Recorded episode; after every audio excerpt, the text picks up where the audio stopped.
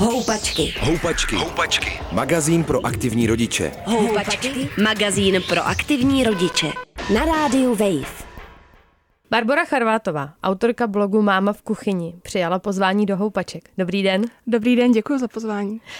Vítejte v Houpačkách. My jsme tady měli před časem nutriční terapeutku Danu Hrnčířovou a s ní jsme mluvili o tom, co všechno mají mít děti v jídelníčku, jaké živiny jsou pro ně důležité a tak dále.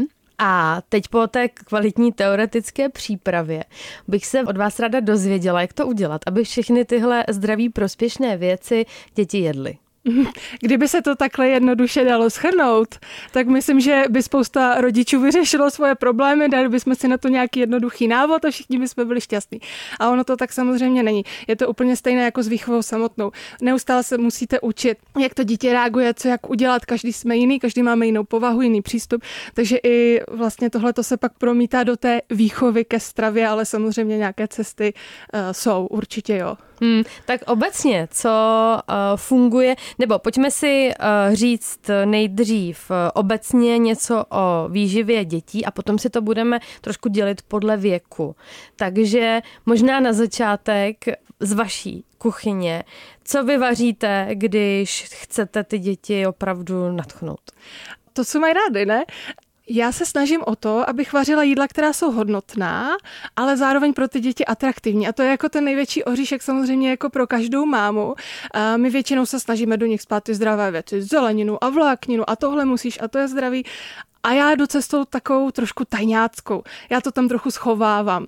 E, není to, že bych to těm dětem nechtěla úplně jako by přiznat, nebo že bych jim prostě lhala vědomě, ale snažím se jim ukázat. Podívej tyhle růžové palačinky, vypadají moc hezky, máš rád palačinky, dej si palačinku a potom teprve si promluvíme o tom, že ta palačinka je vlastně z řepy. Ačkoliv to dítě má v sobě nějakou averzi a ona vlastně vůbec nesouvisí s chutí té palačinky, ale s tím, že řepa je přece ta zdravá zelenina, to já nemusím, to já nepapám.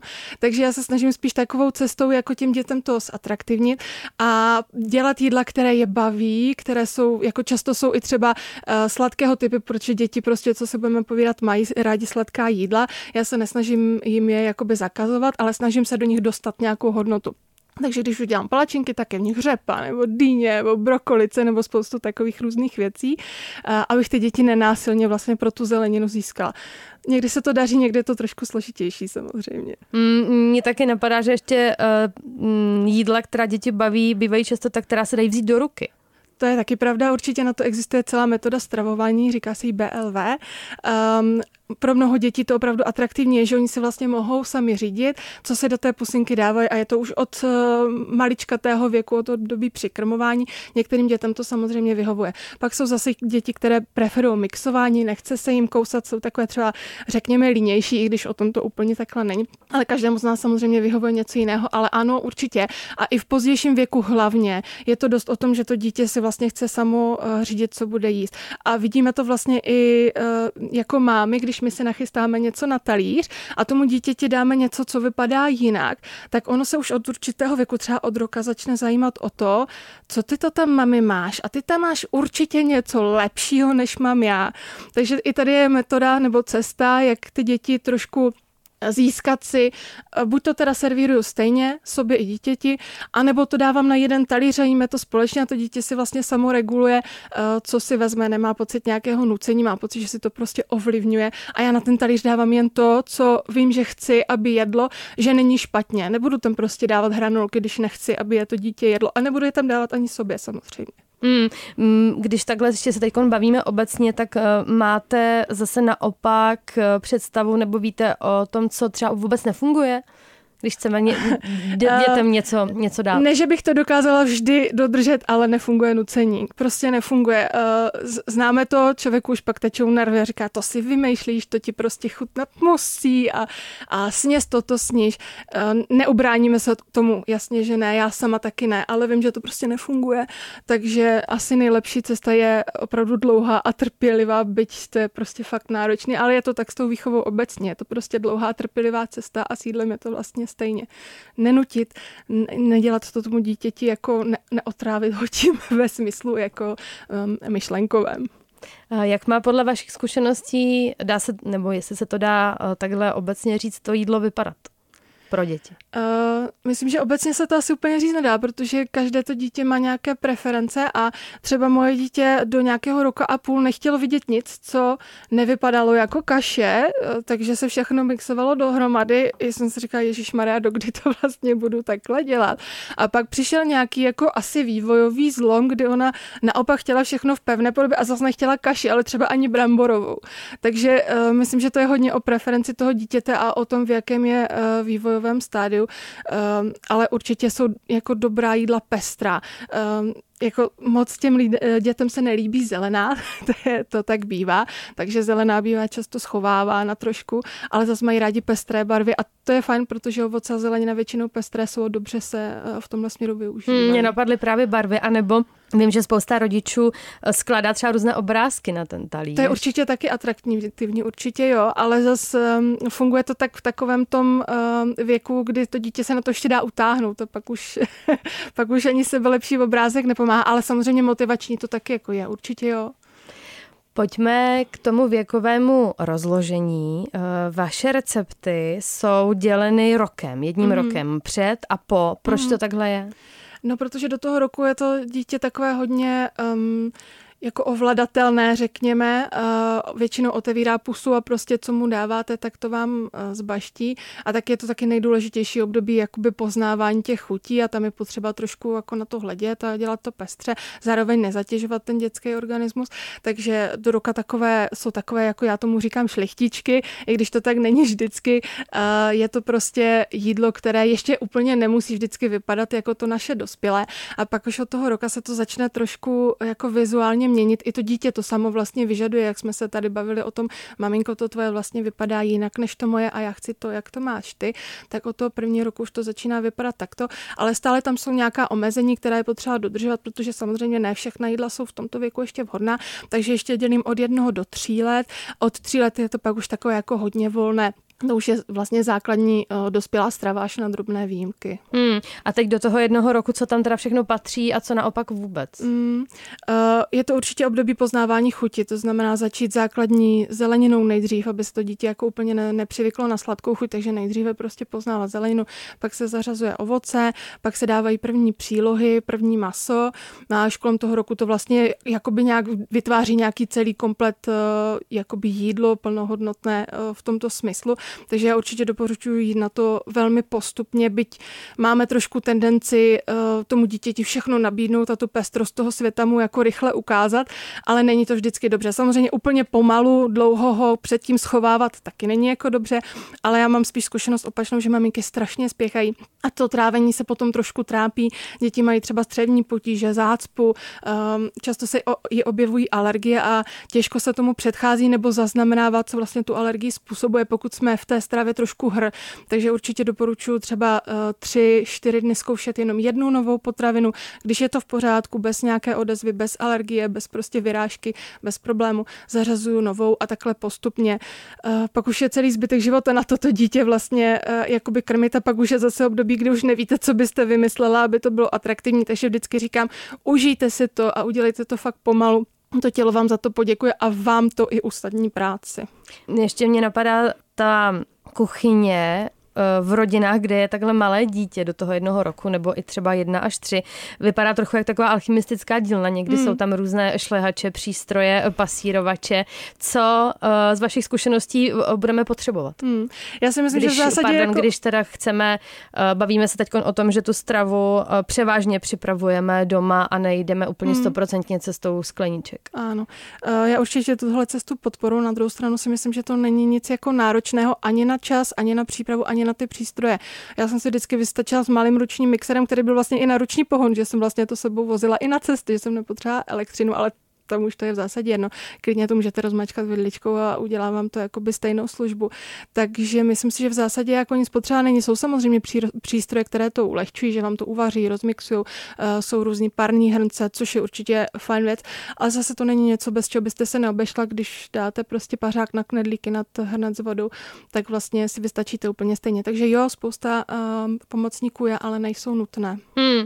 A uh, když chceme jít ještě cestou přípravy těch vlastních pokrmů do zásoby, vlastně hmm. to, co se dá koupit v obchodech, tak chceme mít eh, a připravovat si doma, tak eh, je tam něco, co je potřeba vědět? Třeba hmm. stran té kon- konzervace hmm. mě teď napadá. Často maminky zavařují a pak se diví, že jim to jako skyslo nebo prostě splesnivilo. Uh, pokud chcete zavařovat, tak určitě jenom jakoby základní ovoce, některou zeleninu, eh, která má hodně pektinu většinou, eh, protože to se konzervuje sama. My většinou jakoby do toho nechceme dávat žádný cukr, žádnou sůl, žádný konzervant, tím pádem je to potom náchylnější ke spotřebě. Takže zavařovat fakt jenom ty základní druhy eh, ovoce, zeleniny, třeba, nevím, dobře se zavařují jablka, švestky, to žádný cukr ani žádný puding, nic podobného nepotřebuje. To se zavařit dá, ale pokud už do toho třeba přidáte nějakou náročnější zeleninu nebo maso, anebo uděláte i nějaký jako mix uh, příkrmu maso se zeleninou, to většinou nevydrží. Uh, v našich jakoby domácích podmínkách se to víceméně jako zavařuje hodně obtížně. Takže já spíš bych byla pro cestu mražení. Často to maminky dělají tak, že si uvaří do jakoby jeden druh zeleniny nebo třeba i více druhů zeleniny, dají si to do tvořítek na led a pak si vlastně jenom vyklepou ty kostičky a různě je míchají eh, dohromady. Takže když máte čerstvou mrkev, napaříte čerstvou mrkev, uděláte si mrkvové kostičky, pak zase třeba někdo vám přinese dobrou brokolici, uděláte to stejně a takhle si naklepete do mrazáku kostičky a pak jenom vlastně vytáhnete třeba dvě kostičky brokolice, dvě kostičky mrkve, spojíte to. Já jsem i proces cestu nějakého jako um, připravování uh, z toho, co vařím rodině. Uh, na tom jsou vlastně ty moje recepty založené, obzvláště ty, co jsou pro ty fakt miminka. Jsou jídla, které vaříte i pro dospělé, budou vám chutnat a jenom si nějaký základ oddělíte pro ty děti. Jo, budete tam mít třeba, nevím, nějaké zeleninové placky, tak eh, pro děti si odložíte to zeleninové pyré, ono dostane zeleninové pyré, vy už si to prostě doladíte nějakým kořením, uděláte si z toho placky a máte pro zbytek rodiny a vaříte vlastně jenom jedno to jídlo, nemusíte uh, vařit něco speciálního. No a teď se posuneme kousek dál a představíme si, že začínáme vařit uh, pro dítě, kterému už třeba právě jsou ty dva, tři, čtyři roky. Hmm. Tak co se mění pro nás jako pro kuchaře a kuchařky? Určitě je to pro nás pestřejší, ale zase je to složitější v tom, že to dítě už má nějaké jako představy a něco prostě chce a něco nechce a my si s tím jako musíme nějakým způsobem poradit, že jo, a nějak z toho jako více ctí u toho vaření. Takže určitě pestřejší to je. Um, už se začíná i takové to jako smažíme a pečeme a už tak jakoby úplně, není to i takové to jednoduché vaření zeleniny v páře, ale prostě už tam máme pestřejší paletu příprav. V zásadě už tady neomezujeme žádným způsobem, eh, že bychom tomu dítěti něco zakazovali. Samozřejmě je pár potravin, které jako se nedoporučuje používat. Eh, rozhovor s nutriční terapeutkou, myslím, jasně napověděl, že prostě některé potraviny jsou jakoby nevhodné i pro dospělé, eh, plus pro děti to jsou ještě některé potraviny, třeba speciálně bych zmínila houby, to prostě je těžko stravitelná potravina. Neměly by to děti jakoby dostávat. Bavíme se samozřejmě o houbách z lesa, které do sebe jako nasávají uh, toxiny z toho prostředí a, a, navíc se jako těžko tráví. Takže tyhle ty drobné výjimky tam jsou, ostrá koření a, a prostě takové náročné věci tučná jídla, ale jinak si myslím, že tam už jako se fakt můžeme v tom jídelníčku roz, rozšoupnout. no a teď um, pojďme k některým možná ještě konkrétnějším věcem. Mě takový jakoby triumvirát, jo. Eh, brokolice, kapusta a špenát. Eh, věci, které je určitě žádoucí, aby děti jedly. A oni ho trpělivě jedí eh, v raném věku a potom se někde, z mých zkušeností třeba ve školce dozvědí, že je to fuj a že tohle jíst teda rozhodně nebudou.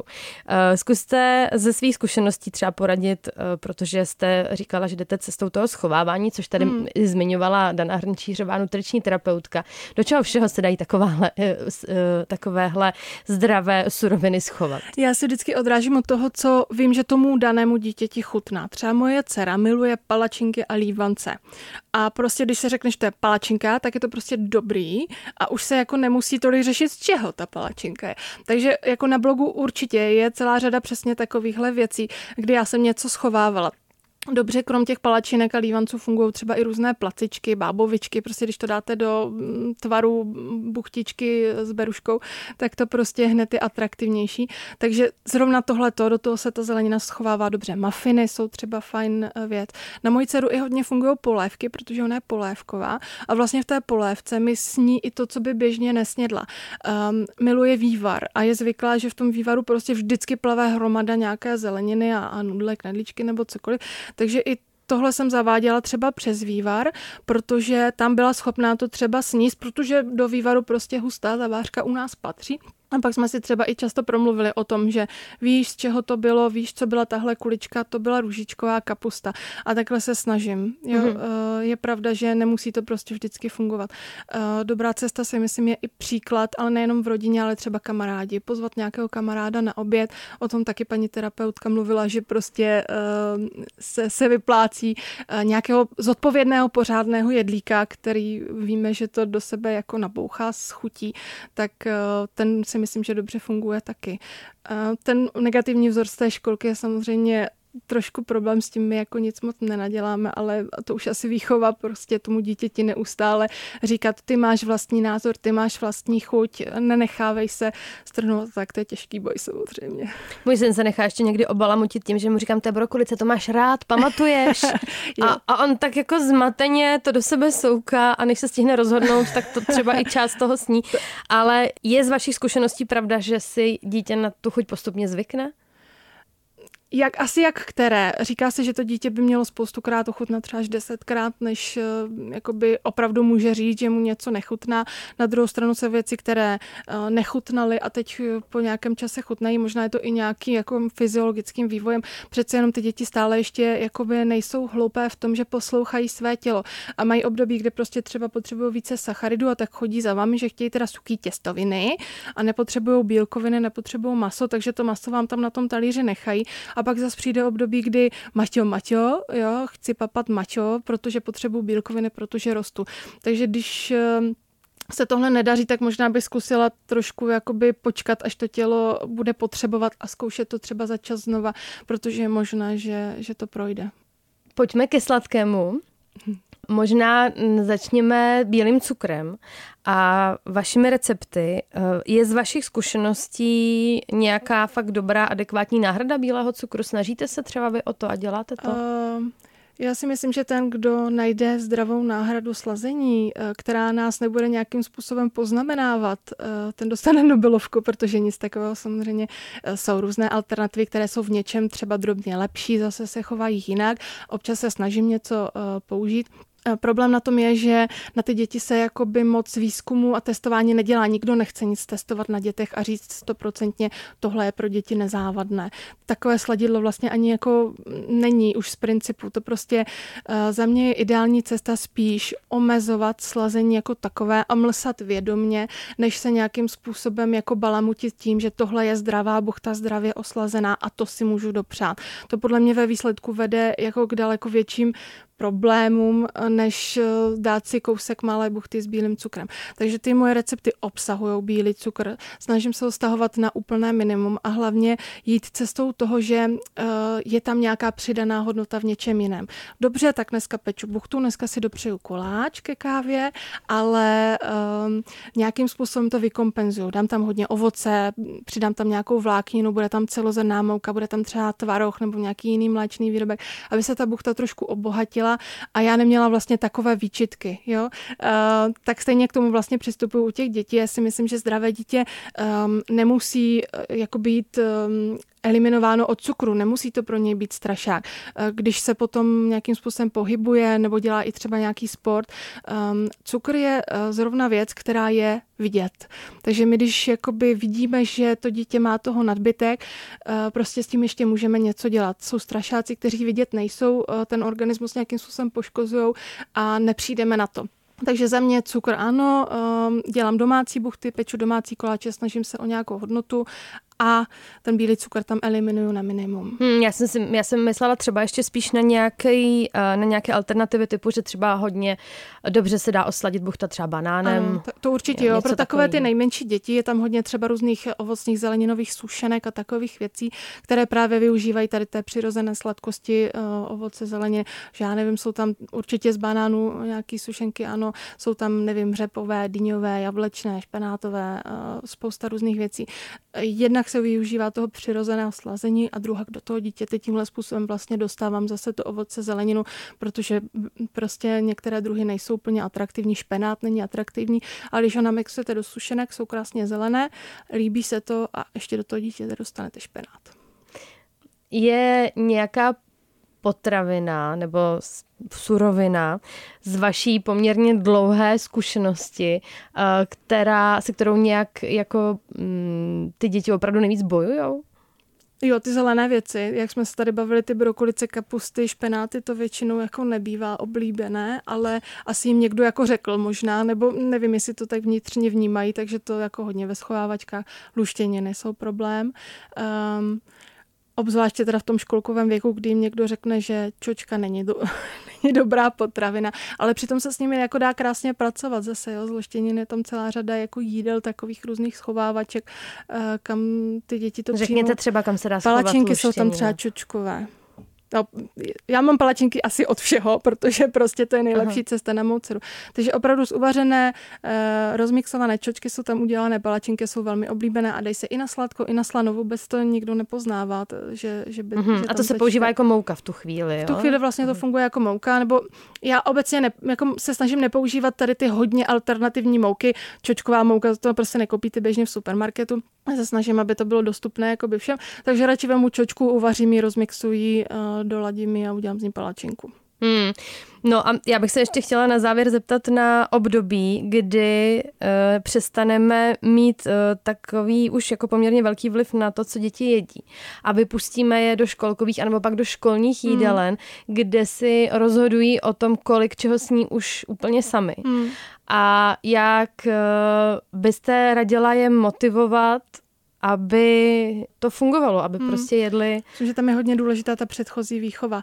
Uh, ono se to i říká, co do nějakých třech, třech, čtyřech let to dítě naučíte, tak, eh, tak vlastně se bude chovat. Neplatí to jenom o jídle, ale i prostě o výchově jako takové. Když ho naučíte uklízet do tří, čtyřech let, tak vám prostě bude tíhnout k většímu pořádku, než když to dělat nebudete.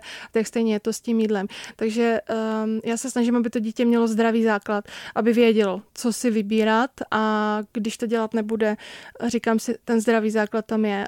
Um, já jsem jednou slyšela takový hrozně pěkný přirovnání, že dítě je vlastně jako prázdná nádoba, když se na, narodí. A naším cílem je tu nádobu naplnit um, v tom dětském věku, aby až to dítě pak bude samostatná, bude samo o sobě rozhodovat, tak aby z té nádoby mohlo co nejvíce čerpat.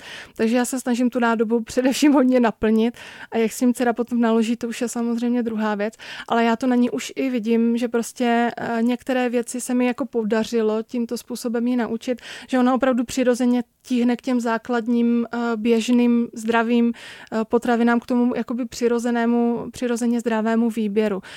Ona si prostě volí na snídaní vločky, spíš než aby si vzala nějakou nevím, sušenku nebo něco uh, takového. Když se rozdávají bombóny, tak moje dcera dá, vezme si jeden, protože tak to se naučila, že prostě jeden, dva bombóny. Nikdy nedávám celý balíček bombónů, vždycky prostě uh, nějakým způsobem to dávkuju a když si přijde pro další, tak si přijde pro další a zase se to jakoby nějakým způsobem nadávkuje, omezí vzhledem k tomu, jakým způsobem jakoby jedla a tak dál. Uh, to jako rodič stále ještě dokážu ovlivňovat a to, jak jsem to ovlivňovala, tak jsem vlastně do ní jakoby přešlo i v tom jejím volném rozhodování. Že když se sama rozhoduje třeba na cvičení, což mi připadá hrozně paradoxní, že teda děti po cvičení dostávají bonbon, jakože aby si zasl, jako za, za ten pohyb vlastně se odměnili. Přitom ten pohyb je tou odměnou takový je prostě systém, tak moje dcera uh, jde, vezme si ten jeden bonbon a když jdou druhým kolem s tím balíčkem, tak moje dcera řekne, já už jsem měla, to je dobrý. A to si myslím, že je jako důležitý v tom dítěti dál budovat. Mně ještě napadá, nebo bych se přidala vlastní zkušeností. Eh, já se svojí dcerou, který je teď 8 let, procházím jídelníček školní. Každý den jí předem, ona totiž hodně špatně jí a říkám jí, vysvětluju jí, co bude na talíři, jak to bude vypadat a eh, čím má začít třeba dětí. To je dobrý nápad, no. Mě samotnou uh, toto nenapadlo s dcerou probrat, protože jak člověk prostě hold musí brát to, co ten systém nabízí, tak uh, já to zase osobně beru tak, že uh, dobře, tam v té škole to asi nebude úplně ideální, uh, jednak teda ten jídelníček tam prostě není úplně vzorový zpravidla a druhá prostě to dítě si z něho ještě bude vybírat to, co pro něho je atraktivní, ale, ale pořád ještě 50% stravy ovlivňuju já doma. To jsou moje večeře, moje svačiny, i moje snídaně, vlastně je to asi víc než eh, polovina jídelníčku tam se snažím to potom dohánět. A jestliže jako vidím, že na ten oběd, že byl sladký a že to jako nebylo, prostě třeba nebylo dost bílkovin a, a bylo tam hodně rychlých cukrů, tak já se zase naopak pokusím to stáhnout a doplnit ty bílkoviny k večeři. To je to, co já s tím můžu dělat. Barbara Charvátová, autorka blogu Máma v kuchyni, byla hostem dnešních Houpaček. Děkuji, že jste přišli. Děkuji za pozvání, hezký den. Houpačky. Houpačky. Magazín pro aktivní rodiče, který sebou můžeš vozit v kočárku. Přihlas se k odběru podcastu na wave.cz lomeno podcasty a poslouchej Houpačky kdykoliv a kdekoliv.